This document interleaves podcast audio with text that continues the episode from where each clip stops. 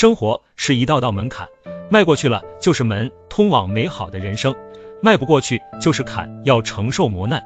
人在低谷期落魄的时候，身不由己，一道道的坎就是南墙。人的一辈子，该吃的苦，该掉的陷阱，该走的弯路，该撞的南墙，一个也不会少。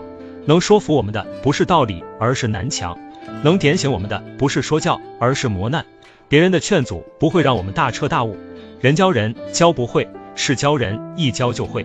失业、意外、负债、创业失败等等大大小小的挫折，一件件、一桩桩，只有亲身经历过磨难，才能让我们醒悟，懂得人情世故。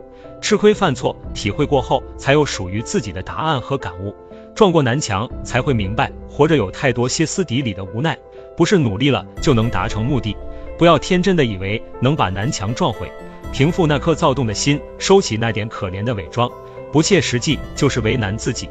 承认暂时失败，告别耿耿于怀，吃一堑长一智，放下心有不甘，回头是岸，跟生活和解，默默等待，驱散黑暗的曙光。再见了，南墙。